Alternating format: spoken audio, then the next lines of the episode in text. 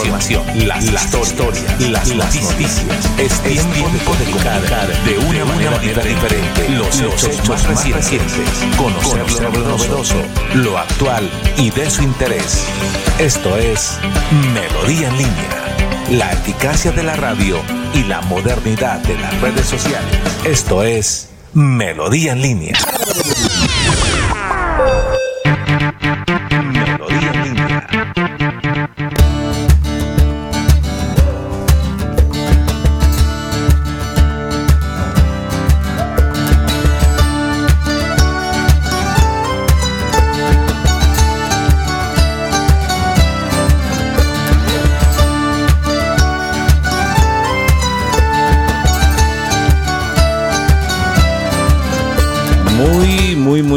Días, un cordial saludo para todos. Gracias a Dios, hoy es miércoles, ombligo de la semana.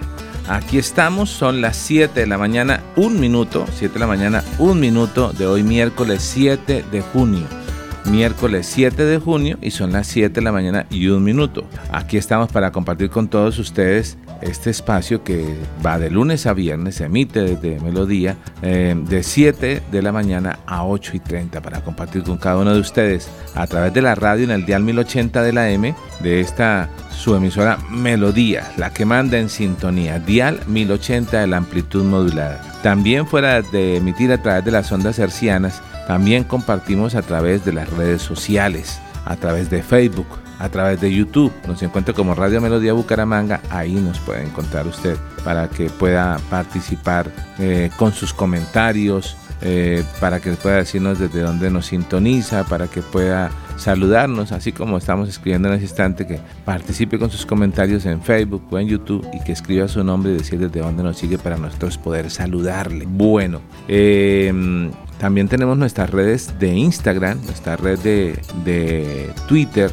también nos puede seguir y también a través del dial eh, del www.melodiaenlinea.com nos puede seguir. Bueno, antes de iniciar, con, como siempre, con las noticias, vamos con las buenas, las que vienen de parte del Creador.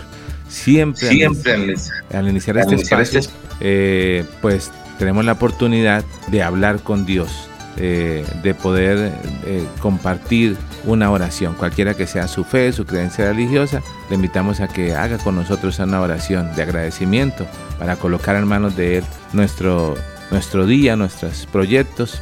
Vamos a orar.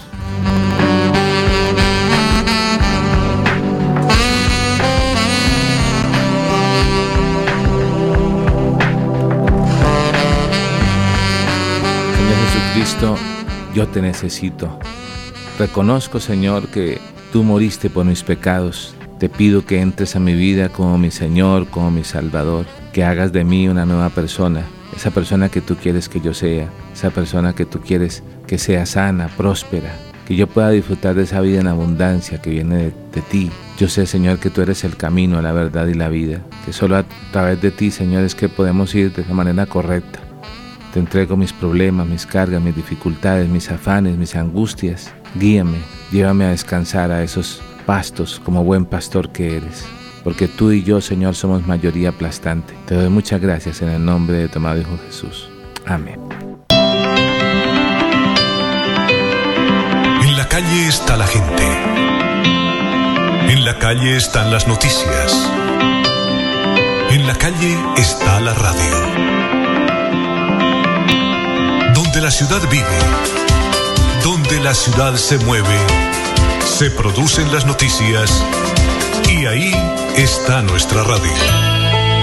Melodía en la calle, al lado de la gente. Melodía en línea.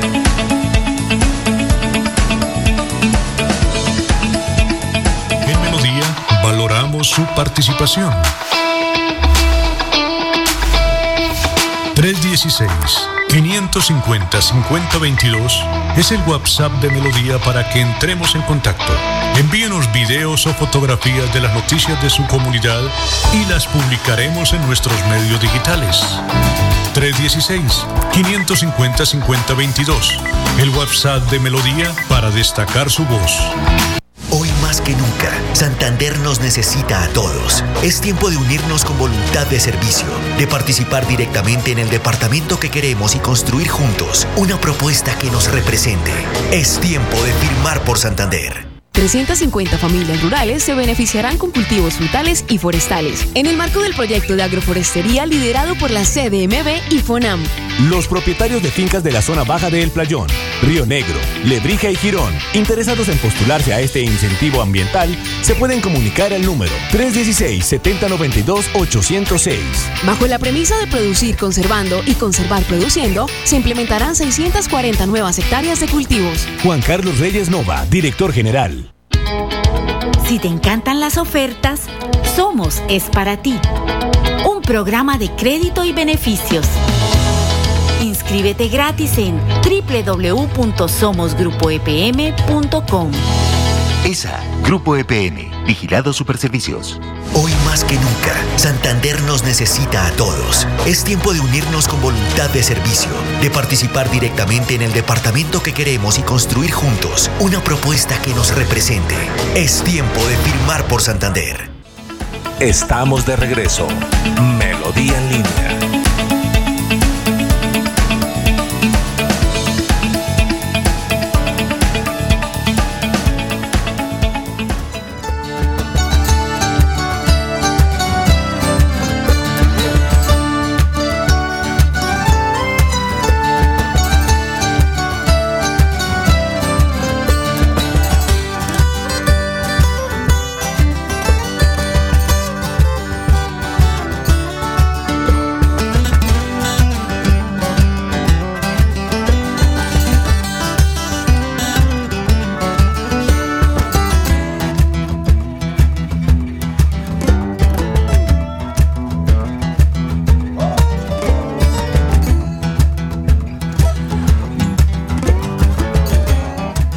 Bueno, muy bien, ya estamos acá conectados. 7 de la mañana, 7 minutos. Oiga, que 7 es que nos siguen hoy. 7 de la mañana, 7 minutos de hoy, miércoles 7 de junio. Estamos 7 personas en cabina y faltan 7 días para que nos vayamos de vacaciones. Mentiras. Eh, aquí estamos pues, dispuestos a compartir con ustedes eh, en la mañana de hoy para saludarles eh, pero no lo vamos a hacer solos porque ya hay personas que nos reportan sintonía a esta hora de la mañana. Vamos a saludar la primera de ellas, a Gina Borges, que está con nosotros en la mañana de hoy. Gina, muy buenos días, cordial saludo. ¿Cómo está? Si quiere acercar un poco más la cámara hacia usted, inclusive, hoy le va a generar un plano más contrapicado porque la cámara está bastante ahí. Bueno. Eh, ¿Cómo amanecemos, Gina? Buenos días. Bueno, muy buenos días, Jair. Buenos días, Arnulfo. Buenos días, Carol. Buenos días a todos nuestros oyentes que están conectados a esta hora de la mañana con nosotros, Melodía en línea. Gracias por preferirnos y tener toda la información más cerquita de ustedes. Bueno, estamos esperando que se conecte Carol para poder saludarla también que ya está con nosotros. 7 de la mañana, 8 minutos. Ya hay comentarios de las personas que nos saludan a esta hora y ya tenemos a Carol. Carol, buenos días. ¿Cómo amanecemos? Buenos días, buenos, Jair. Buenos días a la mesa de trabajo. Buenos días al señor Arnulfo. Y buenos días a todos los oyentes que se conectan con nosotros a esta hora de la mañana. Gracias por preferir Melodía como su informativo de confianza.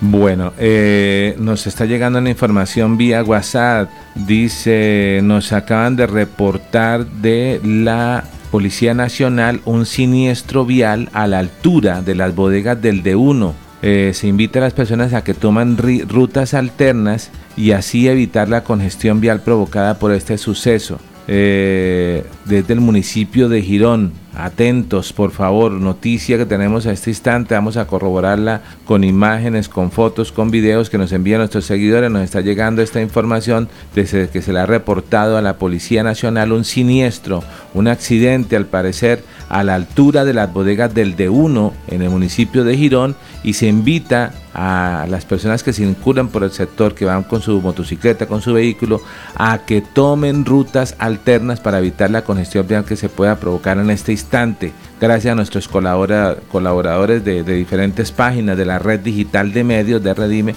que está con nosotros. También siempre agradecer a Bucaramanga Noticias, la página de Facebook que cuenta con más de 200 mil seguidores y que nos ayuda a replicar eh, cada mañana esta información que compartimos nosotros con cada uno de ustedes. Esa es información que tenemos de última hora. Vamos a corroborar eh, cada una de estas noticias, a que nos, que nos lleguen imágenes, que nos llegue material para poder organizar. Ya estamos corroborando aquí en diferentes grupos toda esta información. Mm, bueno, ayer nos hicieron llegar una denuncia bastante delicada. Al parecer una dama, no sabemos si, es mayor de edad o no, pero con un testimonio muy... Mm, que, nos vamos a guardarla la, la, imagen de esa persona, que tenga su privacidad. No vamos a decir el nombre. Nos ha dicho, mire, ese testimonio es real. Eh, sucedió el fin de semana, eh, donde se colocó la vida de una mujer en riesgo por unos individuos, unos sujetos que no se sabe qué querían hacer, si abusar de ella. Nos envió la fotografía de su cuello maltratado, porque al parecer trataron de ahorcarla. Gina fue la persona que estaba haciendo este, este, este, seguimiento y nos va a compartir. Gina, denos un esbozo más o menos o cuéntenos qué, qué es lo que sucede, siempre guardando la privacidad de, de esta persona. Así es, Jair. Pues el día de ayer estuvimos hablando de que hay un gran número de personas que dicen estar inseguros en el área metropolitana y pues tuvimos una denuncia de parte de una persona pues eh, de nuestros oyentes donde piden que tengan mucho cuidado sobre todo las mujeres que bueno tenemos un audio del testimonio de, de ella donde dice el momento tan desagradable que vivió dentro de un colectivo o, o como lo llamamos famosamente carros piratas bueno, ella nos cuenta que sale a las 7 y 30 de la noche de su trabajo, cansada de esperar el bus, decide subirse a un carro colectivo.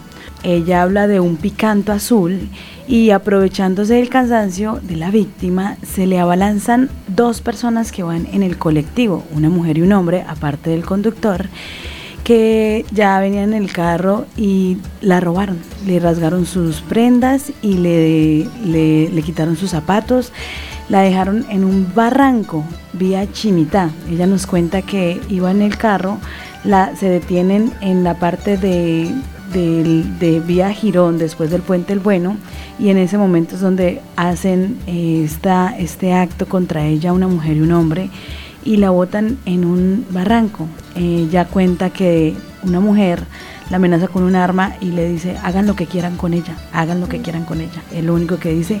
Y pues en, en su... En sus propias palabras dice que gracias a Dios no le sucedió nada, la dejaron sin nada, le tocó llegar caminando a su casa. Ella vive para Girón y caminó y llegó descalza, sin nada, eh, le robaron los papeles y todo en un carro colectivo. bueno, eh, increíble esto que está pasando, ¿no? Eh, cada vez las, las, las, damas se sienten más inseguras en los vehículos, pero también hay que hacer un llamado de atención, debemos ser cuidadosos, o sea, claro que esto pasa en cualquier lado, ¿no? Transporte legal, transporte ilegal, pero hay más riesgo en el transporte ilegal, porque al menos si uno toma un taxi, tienen las placas, el móvil, vamos a levantarnos ese material a ver si logramos tener para esta semana de que se acabe, donde se invita a las mujeres cuál es la forma correcta de tomar un vehículo, ya sea de, de alguna plataforma, ya sea un taxi, eh, cuál es la forma de abordar. Hay unos cinco tips a la hora de tomar estos vehículos. Algunos recuerdo sacar una fotografía, eh, hacer que se va a aparecer hablando con alguien, bueno, unas recomendaciones mm. para tenerlos en cuenta que nada sobra, que uno listo, ya le, ah, que cuando la persona se sube hace el comentario, ya le envié la fotografía del vehículo, ya vamos llegando, tal, así, todo ese tema porque mire, eh, claro, era un vehículo colectivo, lo que llaman algunos, eh, también llaman eh, pirata, se suben varios, y, y, lo, tremendo es que cuando Gina decía en el consejo de redacción que tenemos cada noche para organizar nuestro informativo, eh, nos enviaba las pruebas, la señora nos enviaba una fotografía donde su cuello salía maltratado.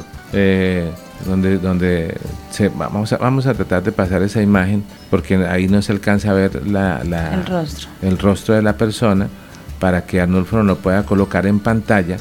Eh, no sé, eh, yo tenía una pregunta, tal vez, no sé si Jair nos pueda ayudar o alguien de nuestros oyentes que se encuentre por ahí sepa si sea legal uno grabar a la persona antes de, antes de, o sea, al conductor.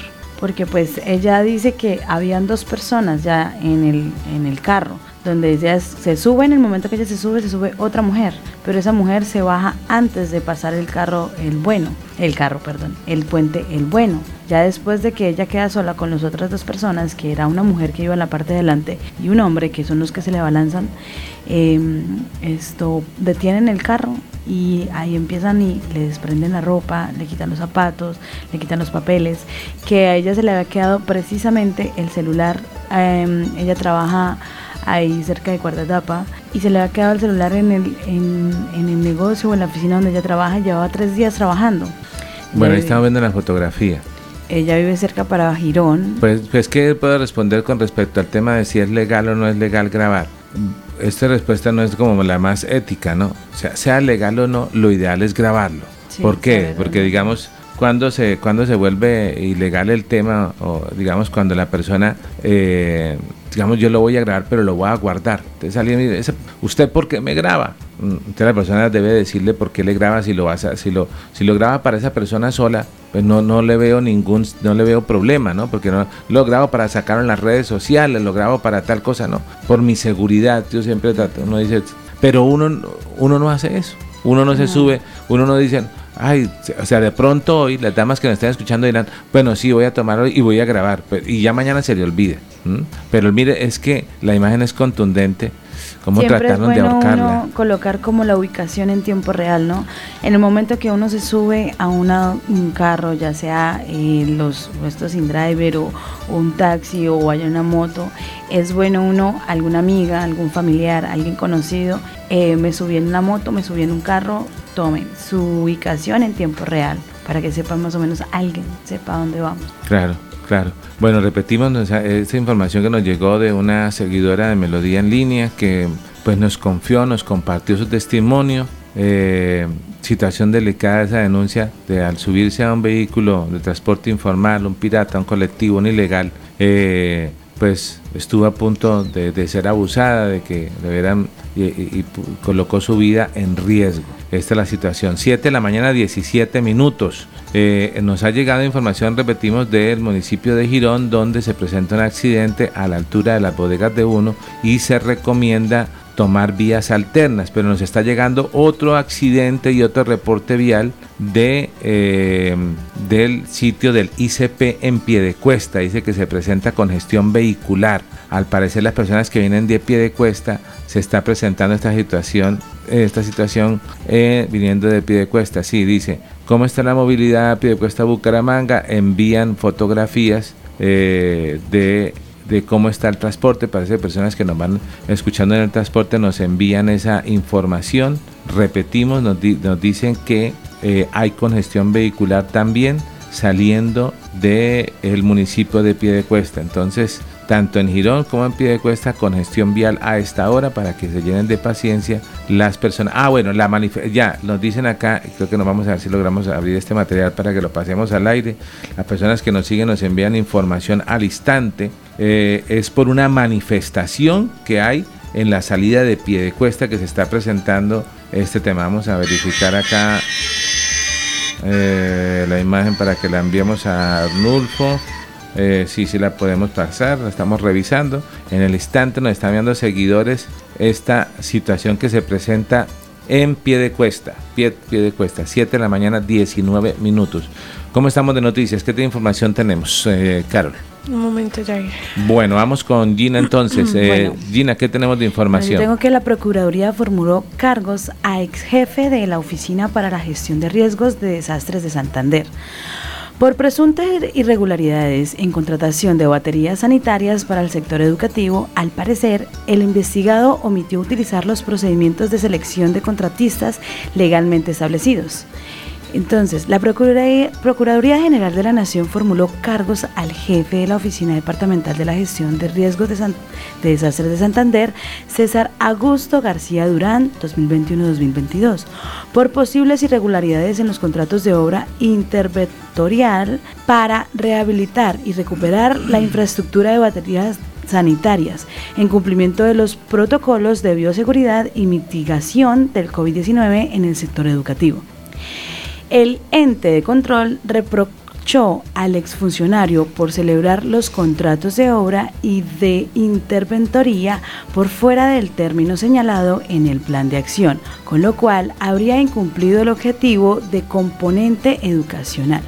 El Ministerio Público aseveró que a García Durán debió utilizar los procedimientos de selección del contratista legalmente que para el caso de contrato de obra era licitación pública y para la interpretoría el concurso de, el concurso de, de méritos, dado que el régimen excepcional solo podía aplicarse hasta el vencimiento del plan de acción, fecha la cual la obra tenía un avance del 0%.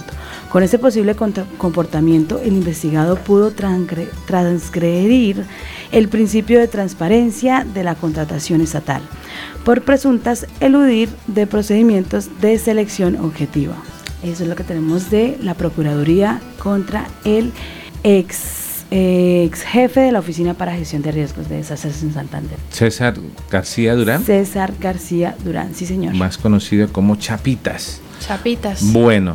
Eh, son las 7 de la mañana, 21 minutos. Carlos, ¿qué información tenemos? Jair, pasemos a una noticia de pronto no tan negativa el día de hoy. Les tengo una pregunta a ustedes dos. Gina, Jair, ¿a ustedes les gustan las cumbias? A mí sí me gustan las cumbias. A mí también me gustan las cumbias. ¿Sí les gustan las cumbias? Pues no es que las diga, no, yo es que hago cumbias todo el tiempo, no me parece que no soy de esos que, uy, si escucho cumbias, entonces yo no, realmente hay cumbias buenas y hay cumbias que no me hay gustan. Hay cumbia folclórica y hay cumbia villera, ¿no? Como, es cuestión de gustos. Como vallenato, vallenato que me guste a todos, pero no, no, no me disgustan las cumbias. bueno, quiero contarles que los días 16 y 17 de junio habrá un evento de cumbias en el Teatro de Santander de Bucaramanga llamado Cumbias Music Conference, donde se contará con más de 50 invitados provenientes de lugares como Monterrey, México. Allí podrán encontrar conferencias, conciertos, exposiciones de coleccionistas y el encuentro de baile cumbiero. Además, conocerán la historia de la cumbia en Latinoamérica. Y no solo van a encontrar cumbia folclórica, también podrán encontrar cumbia villera. El costo para ingresar a algunas de las actividades de este evento cumbiero va a estar entre los 35 mil pesos y podrán conseguir las boletas en tu boleta o las taquillas del teatro. Otras actividades serán totalmente gratuitas. Algunos bumangueses, Jair, han criticado fuertemente este evento, por lo que en la rueda de prensa del día lunes su organizador Richie Oviedo se pronunció frente a las críticas diciendo lo siguiente. Uno no puede hablar de algo que no conoce y de alguna manera esa cumbia también hace parte de las cumbias que se dieron en el continente. Entonces vamos a tenerlas todas, no vamos a discriminar a nadie, porque la ciudad tiene que aprender, es que no debe discriminar, no es bueno discriminar y hay que abrirle las puertas a estos escenarios a todo el mundo. Por otra parte, Antonio José Díaz, director de la Fundación del Teatro Santander, comentó que algunos estudios realizados por la UIS e investigadores en general han dejado en claro que la cumbia es un fenómeno que marca la cultura bumanguesa desde los años 80. Hace más de 50 años que esto se encuentra presente en este movimiento en la ciudad, Jair. ¿Qué opina usted de eso? ¿Apoyaría o quisiera asistir a este evento? Claro que sí. Eh, de por sí estamos esperando que se conecte nuestro historiador y politólogo Julio Acelas voy a contarles que eh, la primera vez que tuve la oportunidad de conocer a Julio Aceras lo conocí siendo como la voz oficial de un documental de cumbias. Él hablaba de todo el tema y él también está eh, ayudando, asesorando, acompañando a unos procesos que se hacen acá de cumbias en la ciudad. Lo que sucede con el tema de las cumbias es que la gente hace los estigmatiza y los señala de que son, eh, digamos, no sé, con temas eh, no, no tan buenos, con, con, personas de dudosa reputación, cosas que no, no, no van al tema. Y ahora añadámosle hasta en eso se ve la política, pues que el alcalde de Bucaramanga ah, le ha dado, digamos, un espaldarazo al tema de las cumbias y las personas le dicen, ¿por qué no va a determinadas eh, situaciones que están solicitando la presencia del alcalde, pero sí prefiere irse a un evento de cumbias, lo graban bailando cumbias, sus, eh, sus eh, digamos, oficina de prensa lo muestra y la gente dice, no, pues realmente lo que las personas no les molesta no es que esté bailando cumbia, sino que haga ese otro tipo de actividades y que abandone los que realmente no, no atiende los que, a la ciudadanía o las quejas o las solicitudes que hacen. Entonces se ha hecho esa imagen, como una imagen que ha circulado también en redes, donde aparece un meme de él, eh, donde desliza a través de su mejilla una, una copa, no sabemos si de tequila, de aguardiente, de qué, eh, y entonces esa es la imagen eh, que, le, que le quieren dar a, todo lo que está pasando. Entonces la gente siempre asimila o asocia, asocia una situación con la otra y por eso mm, se presenta ese tipo de, de, situaciones, de comentarios, de rumorología. Esperemos a, que, se, a que se, se, conecte nuestro amigo Julio Acelas y preguntarle un poco más sobre esa cultura de las cumbias, de lo que está pasando. esperar que la ciudadanía que realmente le guste todo esto pues pueda asistir, ¿no? Porque tenemos varios eventos que se van a realizar que son gratuitos y pues otros tendrán costo de boleta, pero esto es cuestión de gustos. Ya esta rueda de prensa fue esta semana en el Teatro Santander, un teatro eh, de los... Muchas personas no conocen el teatro, le invitamos a que cualquier evento que haya gratuito en el Teatro Santander, se dé usted la oportunidad de ir al teatro, que es espectacular. Total. Sí, pero a veces las personas se quejan de la seguridad en el sector, hay que dar la razón, eh, porque hay que ir en grupo, ¿no? Y lo decíamos en días pasados con Diego Sáenz cuando hablábamos del, Centro, Cultural del Oriente, sus alrededores, porque pues está rodeado de focos de microtráfico, expendios, jíbaros, prostitutas, eh, habitantes de calle. Esa es la realidad de lo que está sucediendo alrededor del Parque Centenario. Bueno, 7 de la mañana, 26 minutos.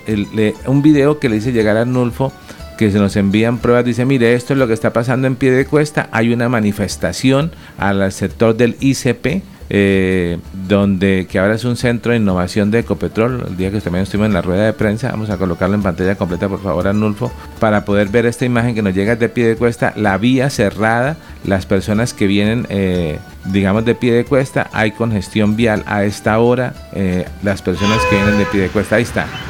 Así de pronto nos narran un poco, que no nos salga como los audios de Benedetti, cada cinco palabras una de grueso calibre bueno, ahí estamos con la información de lo que sucede. Tema vial eh, a esta hora de la mañana que se presenta. Eh, ¿Es de, Piedecuesta hacia acá que están haciendo la protesta? De, sí, nos dicen que el tema se presenta de eh, del municipio de Piedecuesta. Vamos a aclarar acá, pero nos envían imágenes. ¿no? Repetimos también, hay un tema de tráfico eh, de congestión vehicular también en las bodegas del D1 de el municipio de Girón eh, y también ahora en pie de cuesta. Estas son las imágenes que nos envían nuestros seguidores eh, de las redes sociales y que dejan en evidencia lo que está pasando para que usted se llene de, de tranquilidad, de paciencia, porque ahí no, hay, ahí no hay nada que hacer. Si hay un trancón, no hay nada que hacer. Sería bueno a quién corresponde la protesta que está a esta hora de la mañana. 7 de la mañana, 28 minutos. Vamos con más información, eh, Gina. ¿Qué más tenemos de noticias? Bueno, yo tengo una noticia de, o sea, no sé si ya tenemos el video allá donde Arnulfo. Eh, ¿Ya me lo envió? De la, no. ah, bueno, entonces no lo tenemos donde Arnulfo.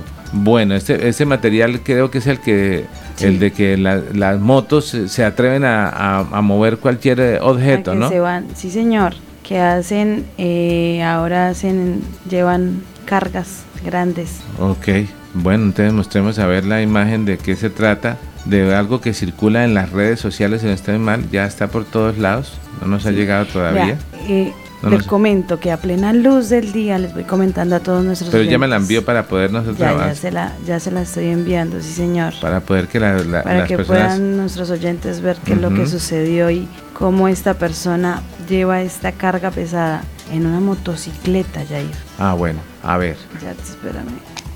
7 eh, de la mañana, 29 minutos. Ya estamos atentos a que se conecte también nuestro compañero Julio Acelas para poder compartir la información. Bueno, vamos con la información mientras logramos tener la imagen, el video. Vamos con la información que nos tiene Carol a esta hora de la mañana, 7.30 minutos. Así es, Jair. Seis expendios de carne fueron sellados en la ciudad. En la carrera 16, entre calles 31 y 33, encontraron establecimientos que incumplían con las normas de higiene para la comercialización de este alimento, especialmente por tener la carne exhibida sin la respectiva refrigeración. El coordinador de la Oficina de Saneamiento Básico de la Secretaría de Salud y Ambiente comentó que se les aplicó un sello hasta que cumplan con las normas higiénico-sanitarias.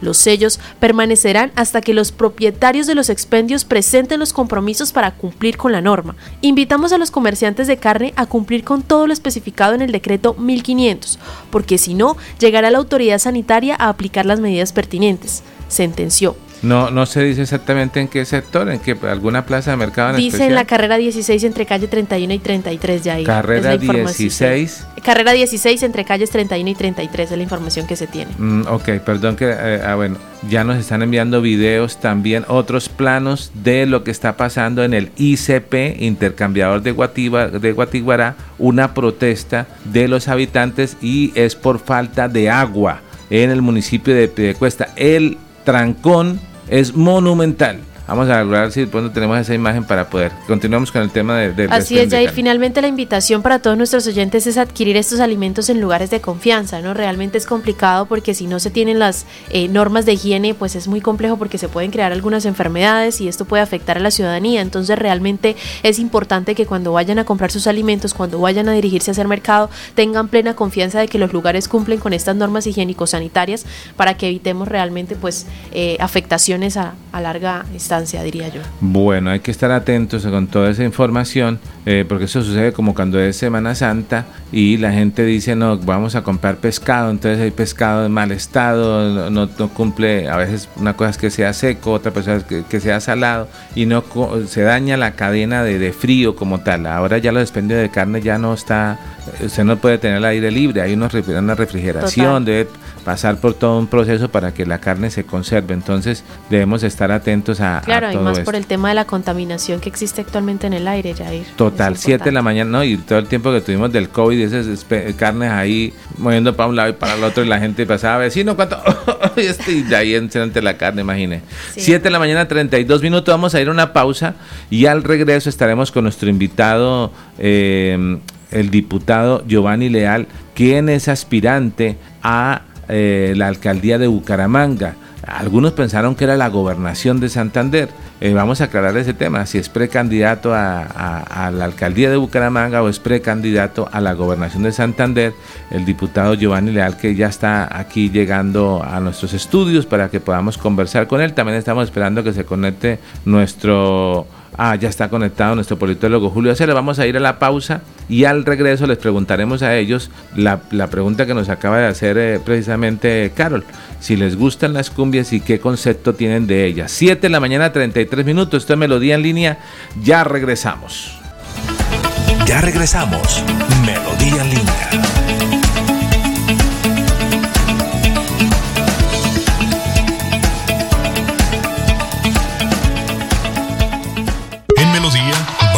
su participación.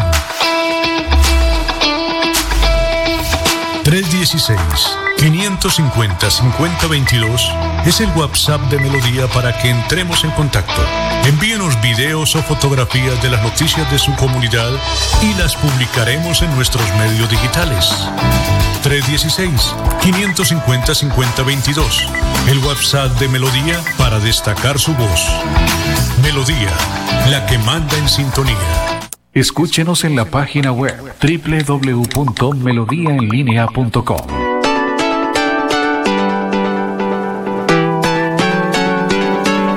Melodía, Melodía, Radio Sin Fronteras. Escúchenos en cualquier lugar del mundo. Melodíaenlínea.com es nuestra página web. Melodíaenlínea.com. Señal para todo el mundo. Señal Radio sin límites, Radio sin fronteras. Radio Melodía, la que manda en sintonía.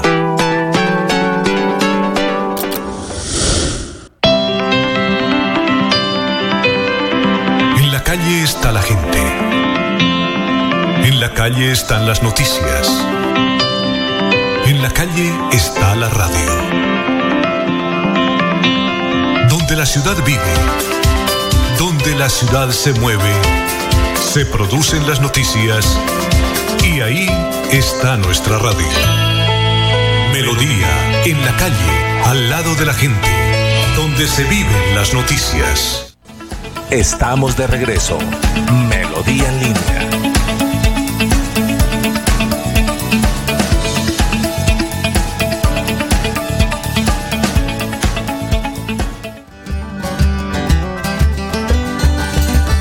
Estamos de regreso, 7 de la mañana 35 minutos, 7 de la mañana 35 minutos. Les estamos recordando que nuestros seguidores de Melodía en línea nos han enviado información donde se presenta congestión vehicular a la altura de las bodegas de D1 en Girón. De igual manera, eh, bueno, esto por un accidente de tránsito. De igual manera, en el intercambiador de em, pie de cuesta nos han hecho llegar material donde se presenta un trancón bueno, de monumental diríamos, eh, de grandes proporciones con gestión vehicular, porque eh, hay una protesta a la altura del ICP. Recordemos que era el ICP, eh, Copetrol quiere que se le llame el Centro de Innovación. Ahí estuvimos en esa rueda de prensa el día de la salida de el antiguo director, presidente de Ecopetrol. Entonces, por favor, llenarse de paciencia porque si viene de Girón eh, por el anillo vial hay congestión vehicular. Y la salida de Piedecuesta no hay forma, está, eh, mejor dicho, eh, increíble por, dice que están reclamando por falta de agua. 7 de la mañana, 36 minutos y está con nosotros nuestro invitado. Ya en minutos hablaremos con él porque tenemos un minuto. Ramiro Meléndez de la Dirección de Tránsito de Bucaramanga. 60 segundos para que nos cuente cómo estamos en materia de movilidad. Vimos operativos una vez más por parte de tránsito recogiendo motos y bueno, tratando de traer eh, orden a esta caótica movilidad que tenemos en Bucaramanga. Adelante, Ramiro Meléndez de la Dirección de Tránsito de Bucaramanga. Muchas gracias, señor director. Igualmente para todos nuestros compañeros de la mesa de trabajo, cordial saludo, cordial abrazo de todos nuestros compañeros de agentes de tránsito. Ayer estuvo la Agencia de Seguridad, Vial a nivel nacional. Eh, igualmente el director y todos los funcionarios me, me, manifiestan, me manifestaron que realmente lo felicitara por ese magnífico programa porque está al servicio de cada uno de las personas pendientes realmente de lo que pasa y sucede especialmente acá en Bucaramanga con movilidad al día. Sí, efectivamente le estamos diciendo a todos nuestros conductores que el mismo director, ayer nuevamente fuimos a los centros comerciales, se hemos dicho demasiados vehículos, motos abandonados. Ayer estuvimos en el que le estamos recordando a todos nuestros amigos que guarden, guarden sus motocicletas, sus vehículos parqueaderos. En cualquier momento realmente cae el que cae realmente porque va el señor director ahí nadie se le colabora, igualmente va con la policía, es rápido que se llegan a las grúas. Recuerde que una infracción por abandono, igualmente tiene que pagar usted parqueadero, grúa. Recuerde que ahora el curso tiene que durar dos horas para que usted le pueda agregar el 50% de descuento. Hoy le estamos recordando a tu placa, hoy le estamos diciendo 7 y 8, ya comenzó, hay operativos, servicio público igual, e igualmente la recomendación acá en Santander, de igualmente muchos accidentes, muertes violentas en vías públicas, muchas gente muertas, baje la velocidad, observe los vehículos que estén en perfectas condiciones, porque es la seguridad suya, la seguridad de todos. Eso es un compromiso cada uno de nosotros, tener la responsabilidad, tener realmente ese objetivo que el transporte se hizo fue cómodo para uno transitar, no para estar ahí. Igualmente hoy siguen los operativos en los diferentes centros comerciales de nuestra querida ciudad bonita. En este momento no hay accidentes en nuestra querida Bucaramanga y ahí estamos los agentes de tránsito recibiendo a todos nuestros compañeros de Piedecuesta, Florida, Lebrija, Bucaramanga. Está totalmente, como siempre, un poquito congestionada ahí en la diagonal 15 con 53, 58. De resto está normal. Los dejo con toda la información que ustedes quieren saber igualmente con el mejor equipo periodístico, con nuestro director Jair Lagos. Ramiro Meléndez de la Dirección Tránsito de Bucaramanga, gracias por estar con nosotros conectado a esta hora de la mañana, por esas recomendaciones, por enseñarnos ese tema de las señales de tránsito que son señales de vida.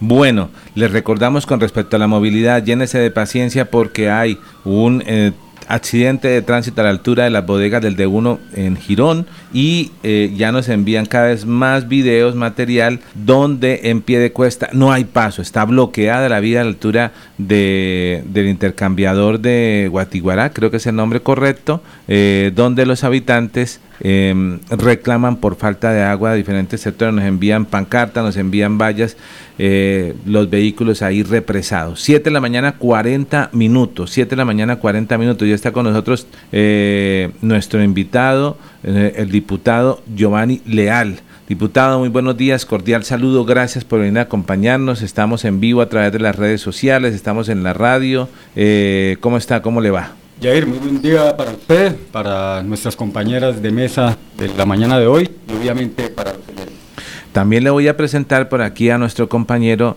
eh, historiador y politólogo eh, Julio Acelas. Julio, cordial saludo, muy buenos días.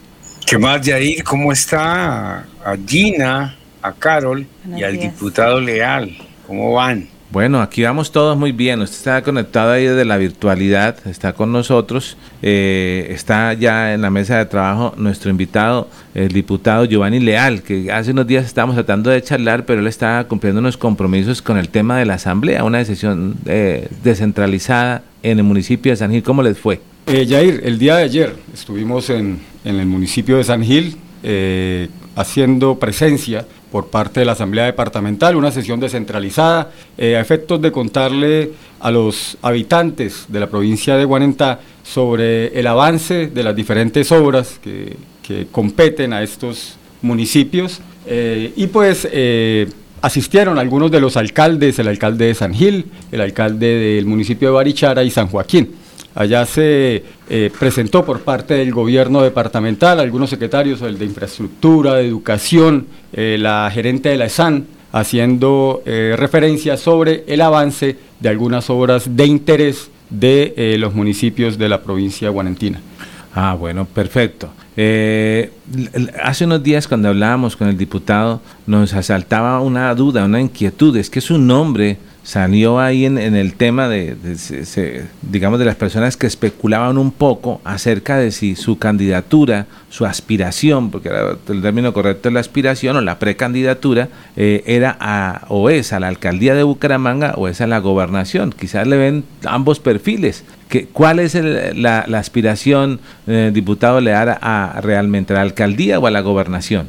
Nuestra aspiración es realmente a la alcaldía de Bucaramanga. Ya hicimos el, proceso de inscripción como precandidato eh, a la capital santanderiana y eh, pues ya está un tema más de definición del comité de avales que, reside o que su asiento natural es en Bogotá. En este comité de avales pues están los congresistas del partido y pues eh, algunas personas representativas a nivel nacional y eh, pues es dentro del calendario electoral hacia finales de este mes que se estará tomando la decisión correspondiente a efectos de definir quién va a ser el candidato por parte del Partido Alianza Verde, tanto para la alcaldía de Bucaramanga como para la gobernación de Santander. Bueno, entonces ahí está, claro, para la alcaldía de Bucaramanga. Sí, Julio, adelante. Bueno, eh, primero pues es el, aspirante número 31, si no estoy mal. Caramba,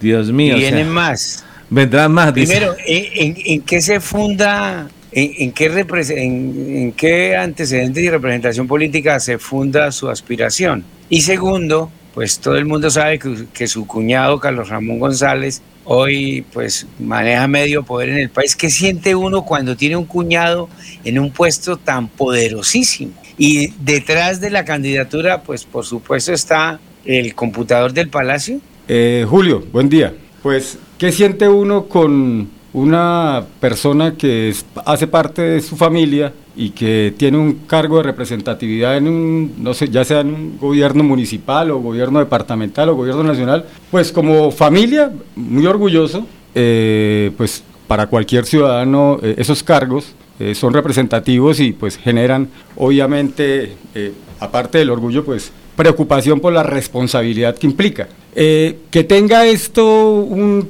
un, algo representativo frente a lo que es el tema electoral, no. Aquí la decisión no la toma quien está sentado en un cargo, la decisión la toman son los bumangueses en este caso, quienes son los que hacen el, efecto de su derecho al voto y pues eh, a partir de ahí es donde se genera o no eh, una fortaleza en una candidatura. Sí, por lo general me, me, me, preguntan, lo primero que, que sale a relucir de, de, mi parte es que soy cuñado de, hermano de, hijo de, pero en realidad yo soy un actor político que lleva tres años y seis meses ya y pues he hecho un camino propio, eh, un camino responsable en mi ejercicio como diputado, he hecho mi papel, mi tarea, eh, lo he hecho a cabalidad y pues he representado a mi partido. Por ende, ese es el... ¿Cuándo, ¿Cuándo se espera, según los procedimientos que ustedes tienen, que haya un candidato del Partido Verde a la alcaldía de Bucaramanga? ¿Cuándo? ¿Para cuándo? A la alcaldía ya lo hay. Precandidato. No, no, candidato. Candidato. oficial único. Eh, Julio. Hay precandidatos. Sí, precandidatos. La candidatura se tiene que definir antes del 29 de junio. Antes del 29, es decir, a finales de este mes. Junio con N. El comité de avales que existe. ¿Perdón? El comité de avales lo define. Sí, señor, claro que sí, el comité de avales. ¿Cuál, es el tema de dentro del partido Alianza Verde? Para las candidaturas eh, a cargos uninominales, es decir, para alcaldías de, en donde haya más de 100.000 habitantes, eh, es desde Bogotá que se define.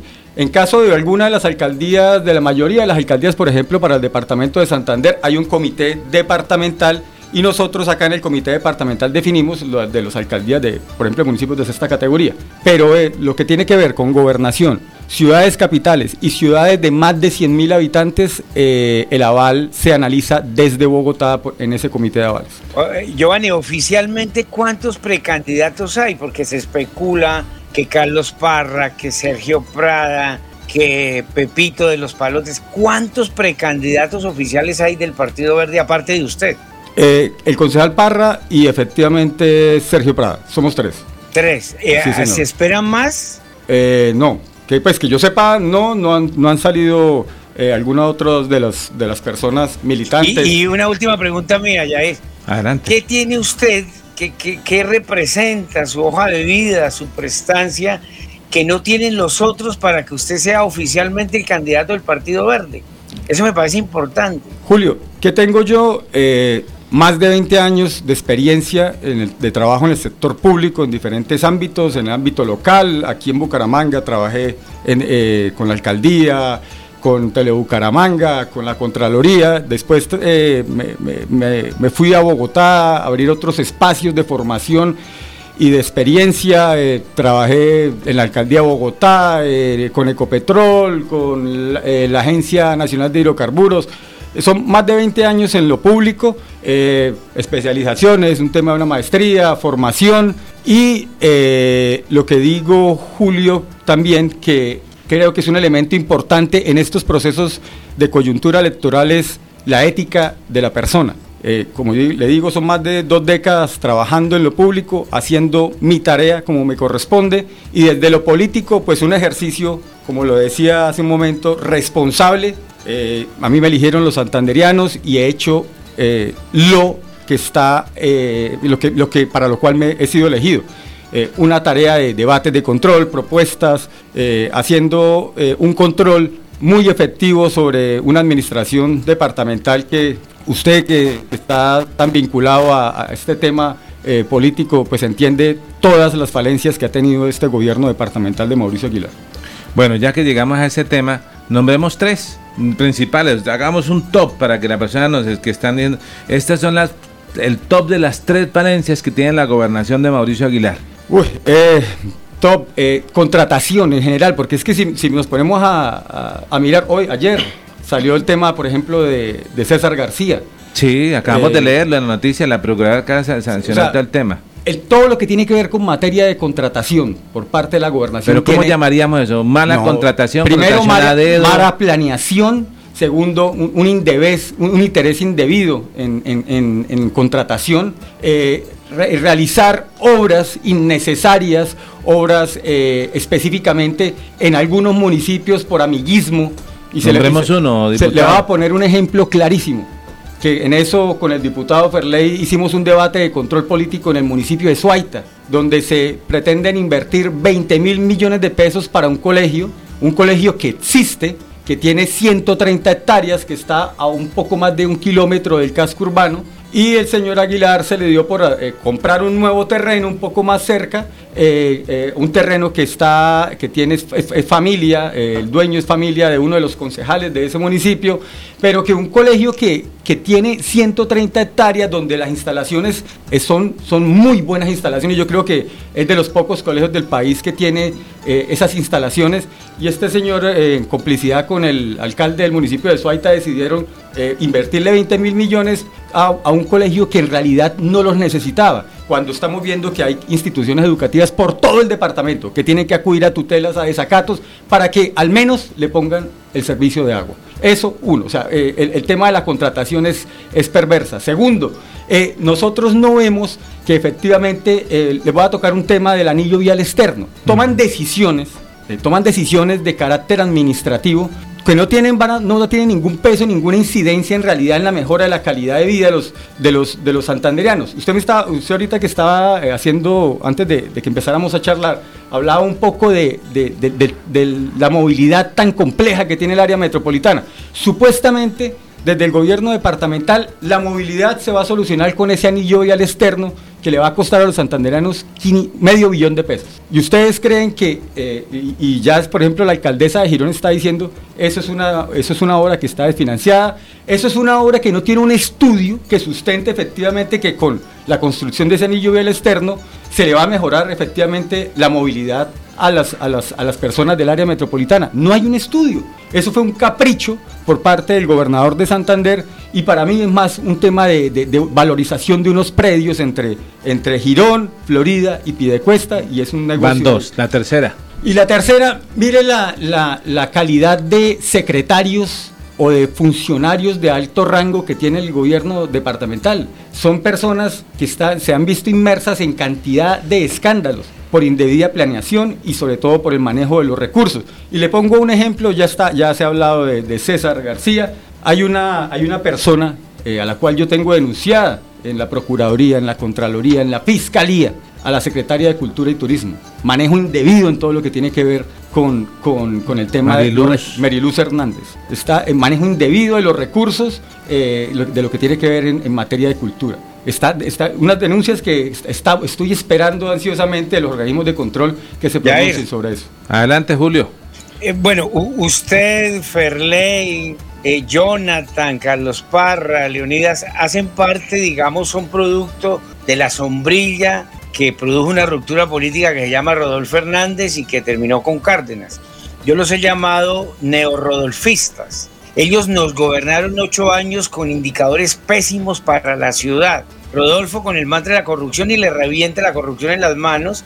Y Cárdenas, un gobierno de inexpertos que se dedicó a hacer cosas que la gente no necesita y con indicios reales de cuestionamientos por corrupción.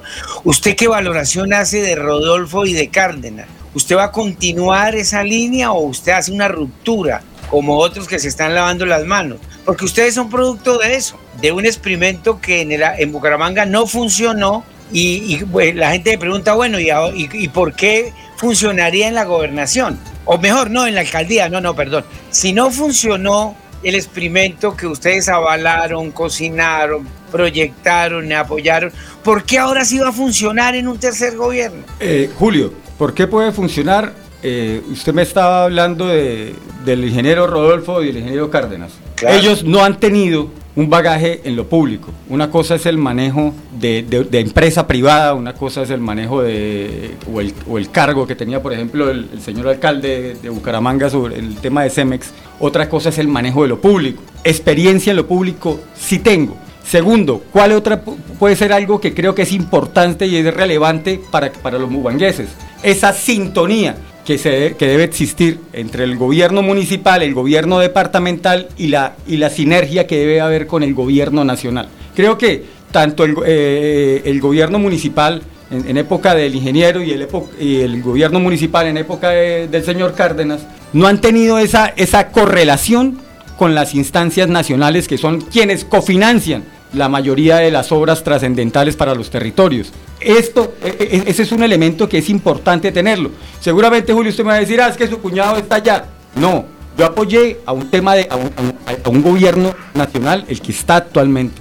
Y nosotros, y, he, podido, por ejemplo, le voy a poner un caso de, eh, hace unos, unos días hubo un accidente en un colegio, el colegio El Pórtico en Río Negro ¿Por qué? Porque no hubo una señalización de vida por, en, esa vía nacional. Es un colegio que queda sobre la vía nacional. Y ya se presentó un accidente que dejó dos niñas, dos menores de edad eh, lesionadas. ¿Qué hace uno como, como diputado? ¿Qué podría hacer uno como concejal de un municipio como Río Negro? Venga, acudamos a lo nacional. Ya se, solicité mediante escrito a Invías. Venga, la señalización, ya Invías hizo presencia, ya van a hacer esa yo, Giovanni, no me está respondiendo. Cuando vayan a la gente, el candidato del Partido Verde que ha avalado esos dos gobiernos, ¿cómo le, ¿cuál va a ser la responsabilidad política con el ciudadano y cuál va a ser, digamos, la autocrítica? Porque la gente va a decir, bueno, pero ya que gobernaron dos periodos y ahora un tercero, ¿qué, qué tiene el tercero que no tuvieron estos dos que han fracasado? La experiencia, Julio, experiencia en lo público.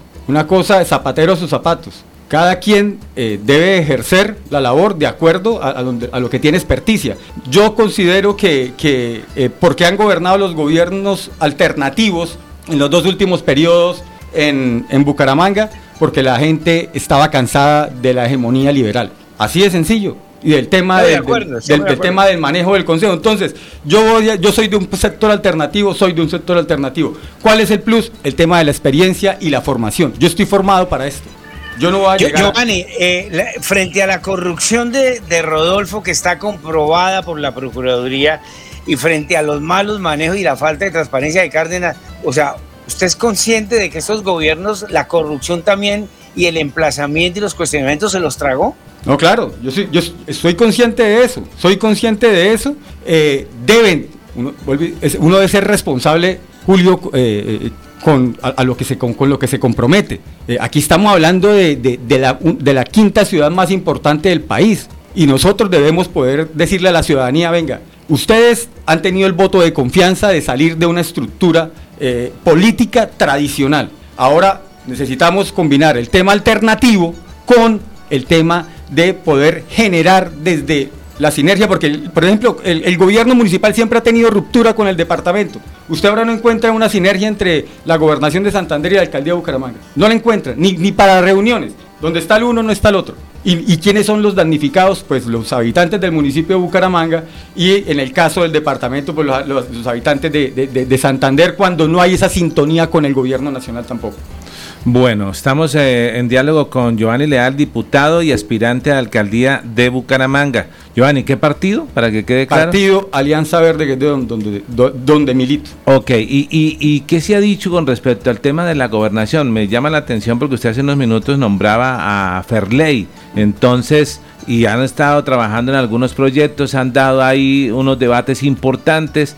Eh, van a, van a hacer fórmula. Ferley va a ser candidato, Ferley va a tener a bar, el profe Ferley, el diputado Ferley. Mire, eh, somos tan, tan, tan respetuosos, tanto Ferley como yo, eh, como cualquiera de los precandidatos, eh, ya sea para la alcaldía, Parra o, o, Sergio Prada, nos, esto, es, esto es un tema de una decisión de lo nacional. O sea, aquí no podemos, no, y yo entonces... Pero usted se ha decidido ser precandidato. Ya, estoy inscrito completamente. Entonces podemos decir que Ferley también ha decidido ser precandidato. Creo que Ferley ya, creo que Ferley ya está inscrito también, porque es que hay un procedimiento que uno tiene que hacer en, la página web. ¿Alguien más, otro precandidato por el verde en la gobernación? Eh, tengo entendido que el ingeniero Rodolfo también tiene aspiración. Pero nos tocaría ya a, los, a, los, 92 años, porque ya está con 14 años de inhabilidad.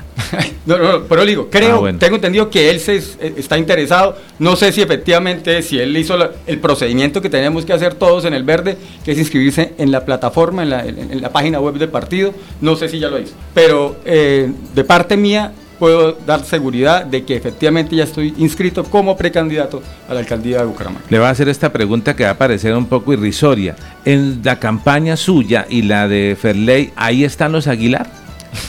es que no hayan dónde echarlos ahora. No, no, no, no, no, o sea, mire, lo hemos hecho desde el día uno, desde el día uno de, mi ejercicio como diputado. De frente somos, seremos hasta el último día de este año o hasta, antes de, si el tema electoral finalmente nos, nos deja, eh, hasta el último día que, que, que detente mi calidad de diputado, seré oposición al gobierno. Ah, bueno, ahí está claro. Es que no hayan donde echarlo. Hace una, eh, eh, eh, se generó algo en las redes sociales donde alguien, precisamente un, un, tuitero que, también comparte mesa de trabajo, generaba y decía, no, que ahora se fueron para la campaña de alguien y, no lo quieren en esa campaña. Entonces allá en esa campaña dice, no, están en el otro lado y en el otro lado entonces ya lo están paseando por todos lados. Tenía que salir de la duda que pronto no estuvieran allá. No, no, no, clarísimo, clarísimo, clarísimo. O sea, aquí aquí no hay matices, aquí no hay duda, no, pleno. Oposición a, la familia, al, gobierno Aguilar, y pues obviamente nada de, contactos o de alianzas por encima o por debajo de la mesa, absolutamente nada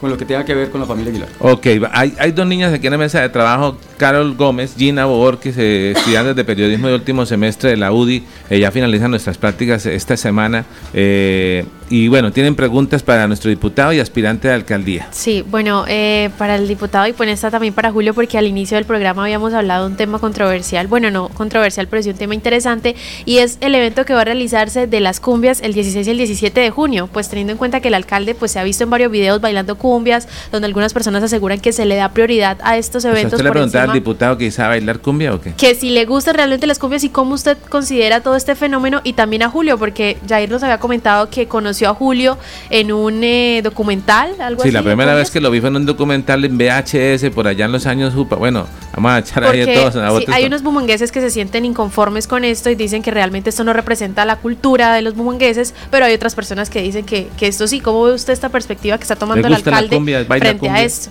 Mire, la, la, la, respuesta de pronto del ámbito político sería sí, pero la realidad es que a mí no me gustan las cumbias, eh, no bailo cumbia, no he estado en el entorno de la cumbia, eh, pero tengo entendido que hay un sector de, la población santanderiana o específicamente en Bucaramanga que son adeptos al, tema de la cumbia.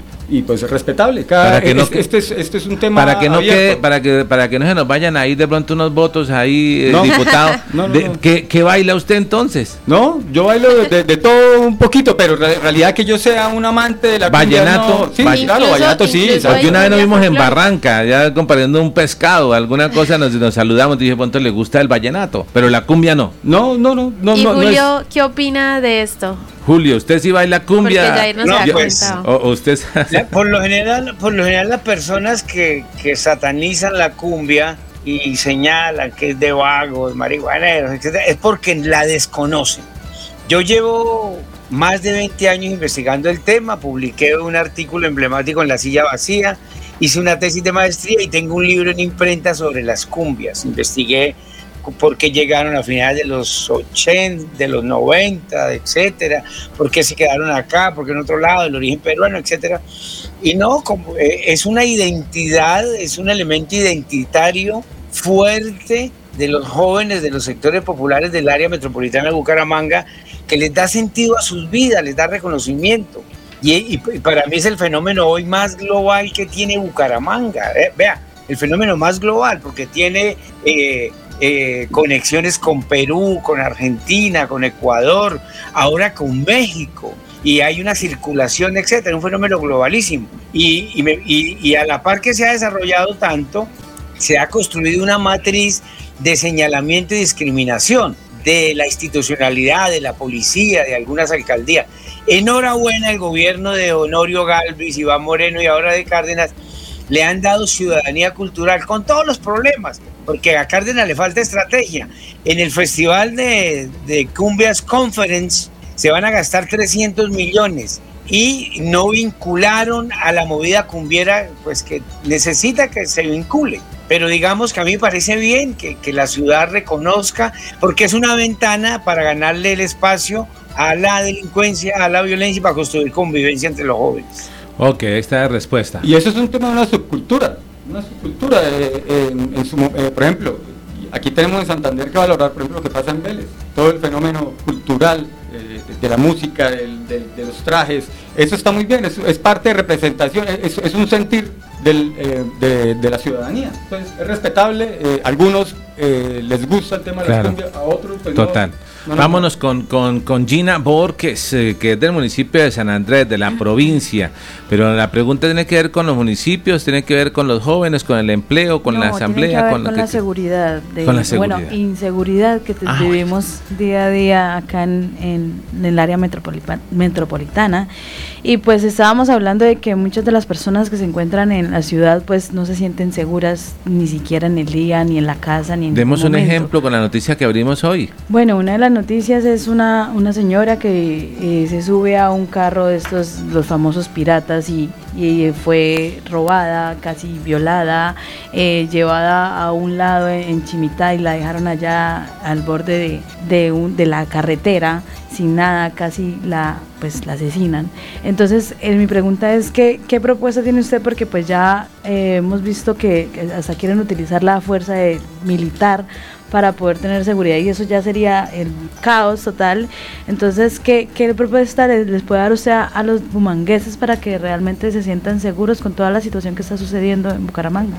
Aquí el, el tema es, es, un poco más de fondo, que en lugar de pensar, claro, hay que tomar unas decisiones inmediatas, pero, pero creo que es más de, de oportunidades. Eh, sin lugar a dudas hay que, hay que tomar, por ejemplo, y no con esto no, no estoy satanizando ni diciendo que, que todo lo tema de inseguridad surge eh, eh, en torno al, al tema de la migración pero sí hay que tomar unas decisiones claras y contundentes frente a esto. Yo llevo desde el año 2020 pidiéndole al, al gobierno departamental eh, existe una figura que se llama la región administrativa de planificación, se llama RAP, son unas formas de, asociatividad entre entes territoriales. Entonces se unió el departamento de Norte con el de Santander. Entonces se creó esta RAP, se llama una, eh, esa es la sigla.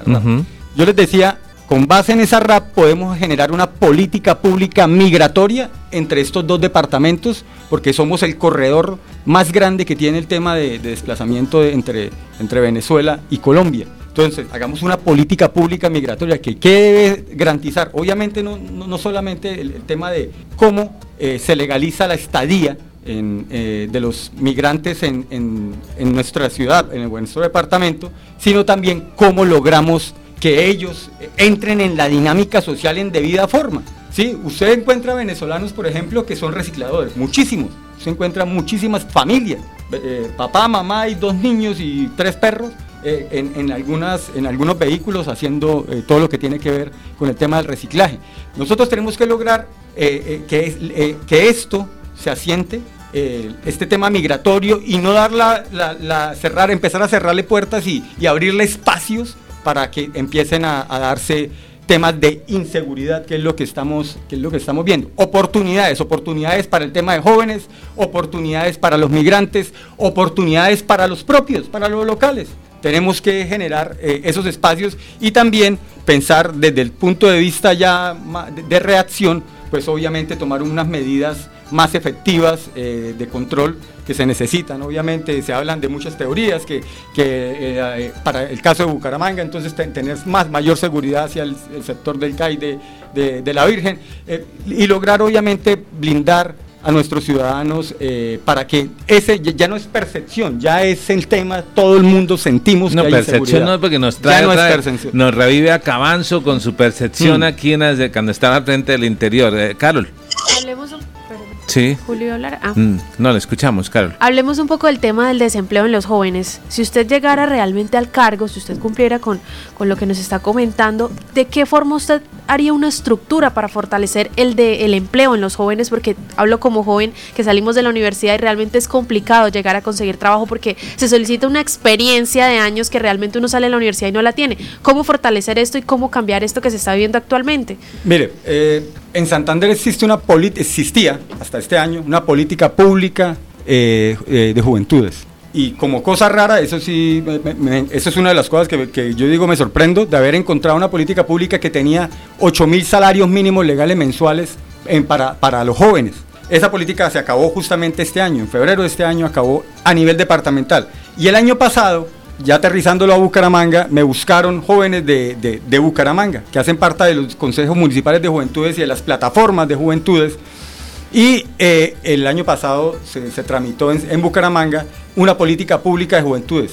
¿Cuál es la falencia de esa política pública? No tiene recursos. Política pública sin, sin financiamiento, en realidad es un saludo a la bandera. Giovanni, Señor. Eso es como cemento sin cultura ciudadana, es botar la plata al río. Exactamente. Totalmente. Pero, pero yo quiero, eh, me perdonan, me, me, perdí un poquito ahí, pero yo quiero tratar de aterrizarlo en lo siguiente. Mm, eh, la gente en los barrios y en los corregimientos está clamando seguridad.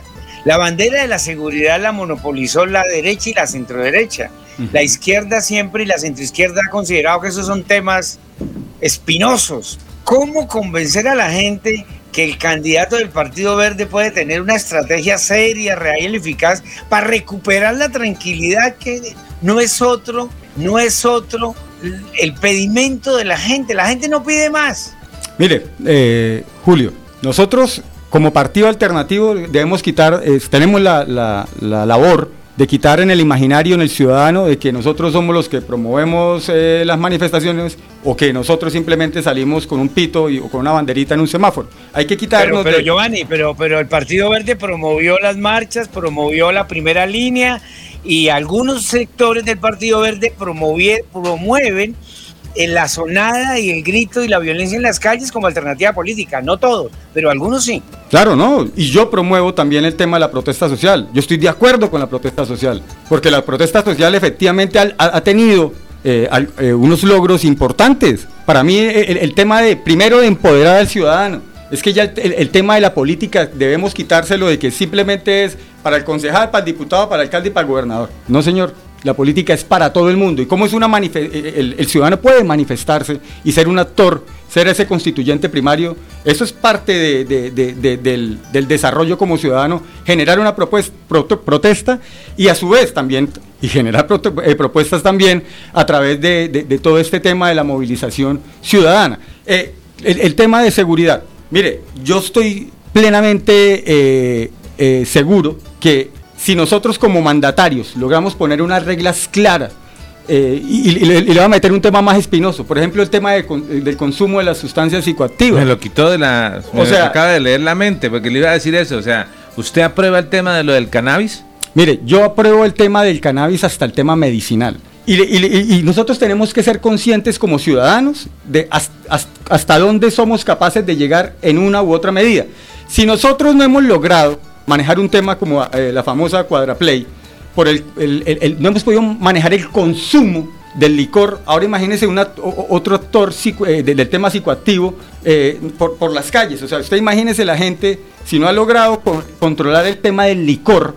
O sea, me, ahora, lo, me los imagino en una... Ahora, imagine usted eh, promoviendo el, el, tema del expendio de, la, de, de, la, de, las drogas por, por cada calle de Bucaramanga. O sea, nosotros debemos, primero, tener eh, que hacer una formación a nuestros, a nuestros hijos. Esto es un tema de casa inicialmente. O sea, aquí no podemos decir que porque llegó, llegó Giovanni o llegó Jair o llegó Julio a ser alcalde, el tema de la formación como, como, como persona eh, se nos va a cambiar de la noche a la mañana. O que llegue y se, aquí puede bajar el mismísimo San Pedro a, a gerenciar una alcaldía en Bucaramanga y efectivamente, si no logramos que, desde el tema educativo, desde el tema de familia, empecemos a formar en realidad a nuestros ciudadanos, esto no lo va a cambiar una, una, persona o no lo van a cambiar los policías. No, esto es un tema de verdad de conciencia del, del, papel activo que tiene la familia dentro de, dentro, de la, dentro de la transformación de una sociedad. A partir de ahí, obviamente, unas medidas unas medidas administrativas que tienen que existir, ser más rigurosos en el tema de los controles, claro que sí. Y aquí todo el mundo sabe dónde son las ollas, aquí todo el mundo sabe quiénes son eh, los vándalos, o sea, ya eso ya está identificado.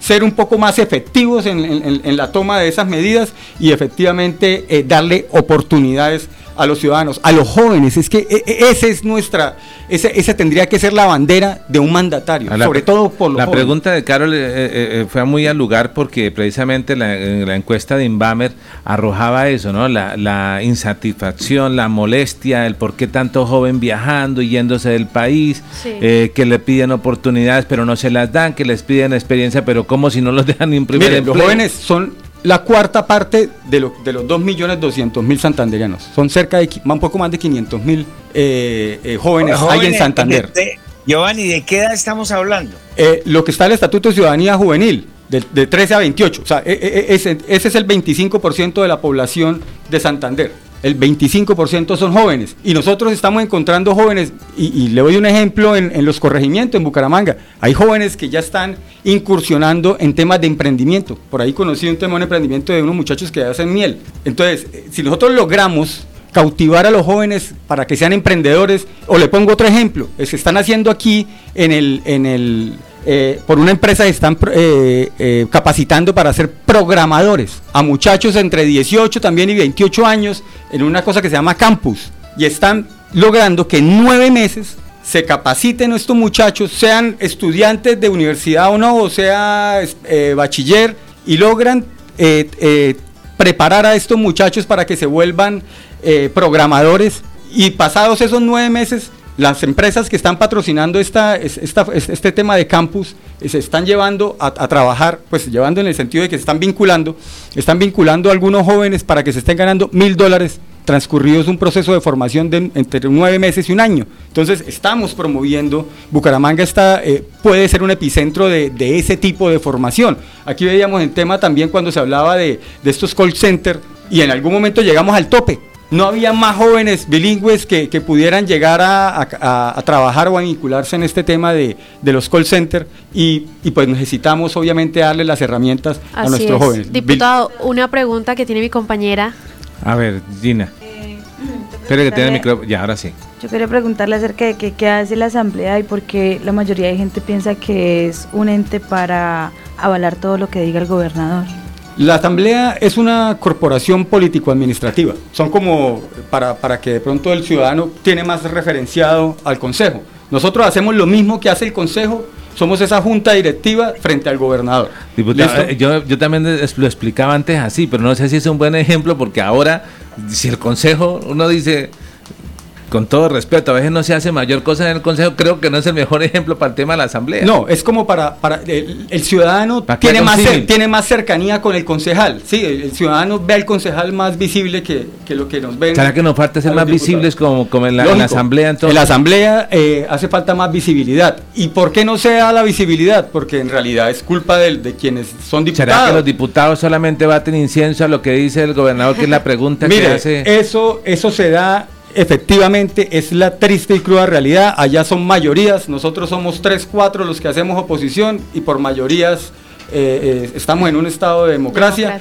Entonces, eh, obviamente, por mayorías siempre nos van a batir. Obviamente nosotros vamos, dejamos nuestros argumentos, hacemos nuestras reflexiones y votamos de conformidad con eso. Nos quedan cinco minutos de programa. Le recordamos a las personas que nos están escribiendo que sí hay dificultades en el tema vial, tanto en el municipio de Girona a la altura de las bodegas del D1, como en el municipio de Piedecuesta, donde se presentan eh, manifestaciones por el tema del fluido vital, del fluido del agua, en la altura del intercambiador de Guatiguará. Eh, hay muchas personas escribiéndonos. Eh, sí, ¿quería agregar algo, Carol? No, hablemos de Somos. Ah, bueno, somos. Antes de irnos con los saludos, eh, recordemos eh, en qué consiste eh, Somos. Así es, Jair. Somos es el programa de beneficios y relacionamiento del grupo EPM que ayuda a miles de hogares colombianos a través de Vive Somos y Somos. ¿Qué beneficios te brinda Somos? Dentro del programa podrás disfrutar con Vive Somos diferentes actividades que te permitirán vivir nuevas experiencias. Además, contarás con Somos para financiar tus proyectos en el momento que lo desees. Somos apoya tus sueños en todo momento acompañándote con experiencias, descuentos y financiamiento para tu hogar. Muchísimas gracias por esa información. Son las 8 de la mañana, 20 minutos. Leamos la cantidad de comentarios que nos están escribiendo, pero vamos a leerlos de abajo hacia arriba. Bueno, es que no hemos leído ni uno hoy, ¿no? No. bueno, leámoslo, pero por favor, niños, ¿han escuchado eso cuando el señor dice el exceso de alcohol es perjudicial para la salud? ¿Lo lee supremamente rápido?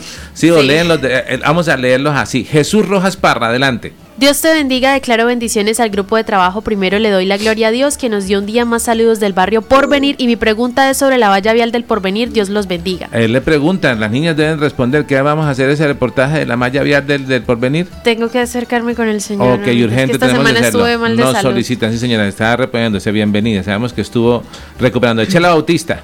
Muy buenos días para todos y mil bendiciones desde Mejoras Públicas. También nos saluda Gladys Acosta de Moyano. Buenos días, amigo. Dios lo bendiga y los cuide mucho. Reportando desde Piedecuesta, excelente día. Lucho por tu risa. Muy buenos días, mil bendiciones a todos. Manuel Galvis. Muy buenos días a la mesa.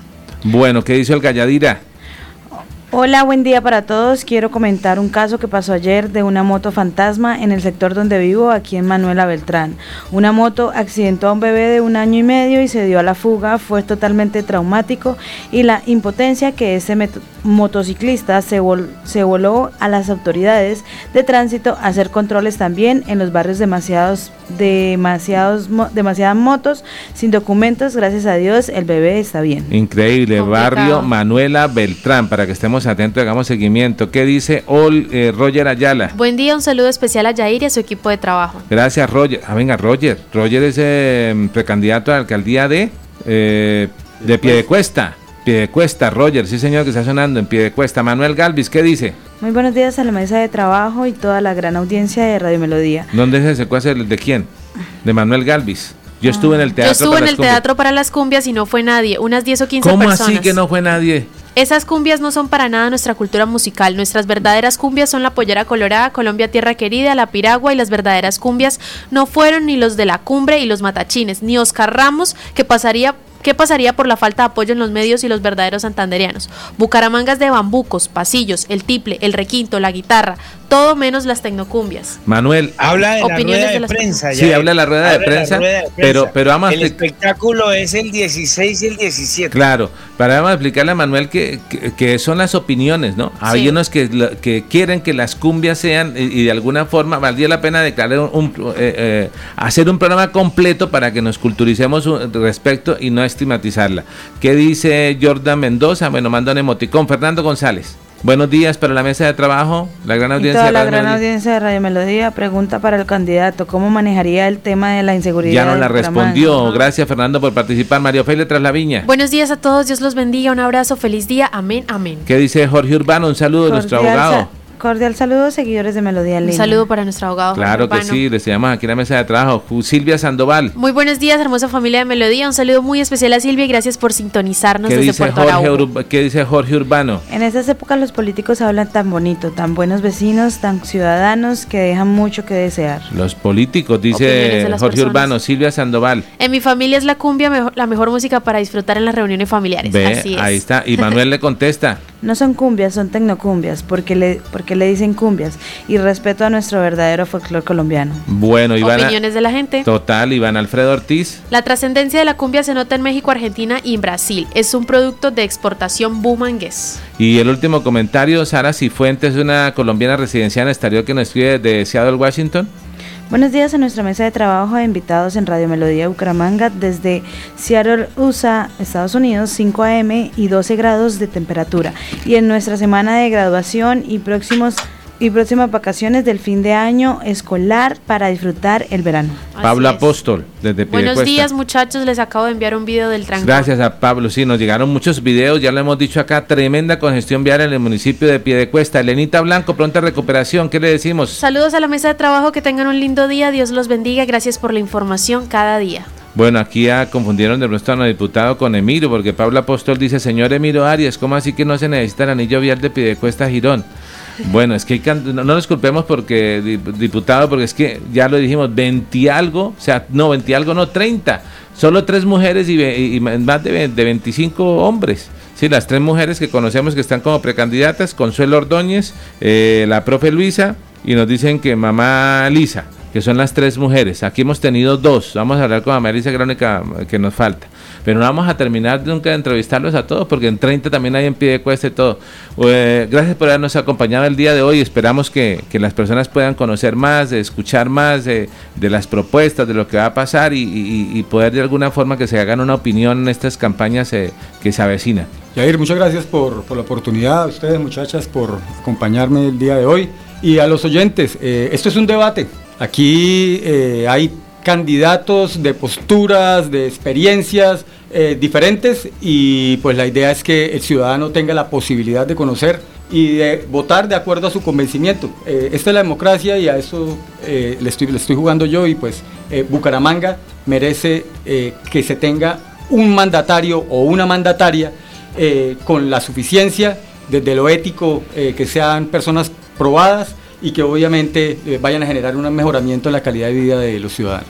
Muy bien, 8 de la mañana, 26 minutos. Nos despedimos. Gracias a Julio, nuestro politólogo que ha estado también de manera virtual. Yair. Carol Gómez, Gina Borges, la técnica Arnulfo Otero. Mi nombre es Yair Yair. Lago. Nos señores, señoras. Ya. Un saludo para los habitantes del municipio de San Andrés y a TV San TV por estarnos emitiendo en su Claro canal. que sí, ellos allá nos Súper especial amplifican para por todos por allá. televisión, sí señor. Bueno, un abrazo para todos, un feliz día, bendiciones. Chao, chao.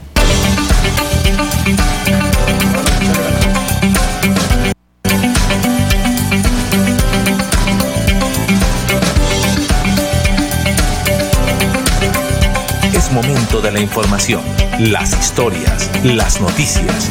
Es tiempo de comunicar de una manera diferente los hechos más recientes, conocer lo novedoso, lo actual y de su interés. Esto es Melodía en línea, la eficacia de la radio y la modernidad de las redes sociales. Esto es Melodía en línea.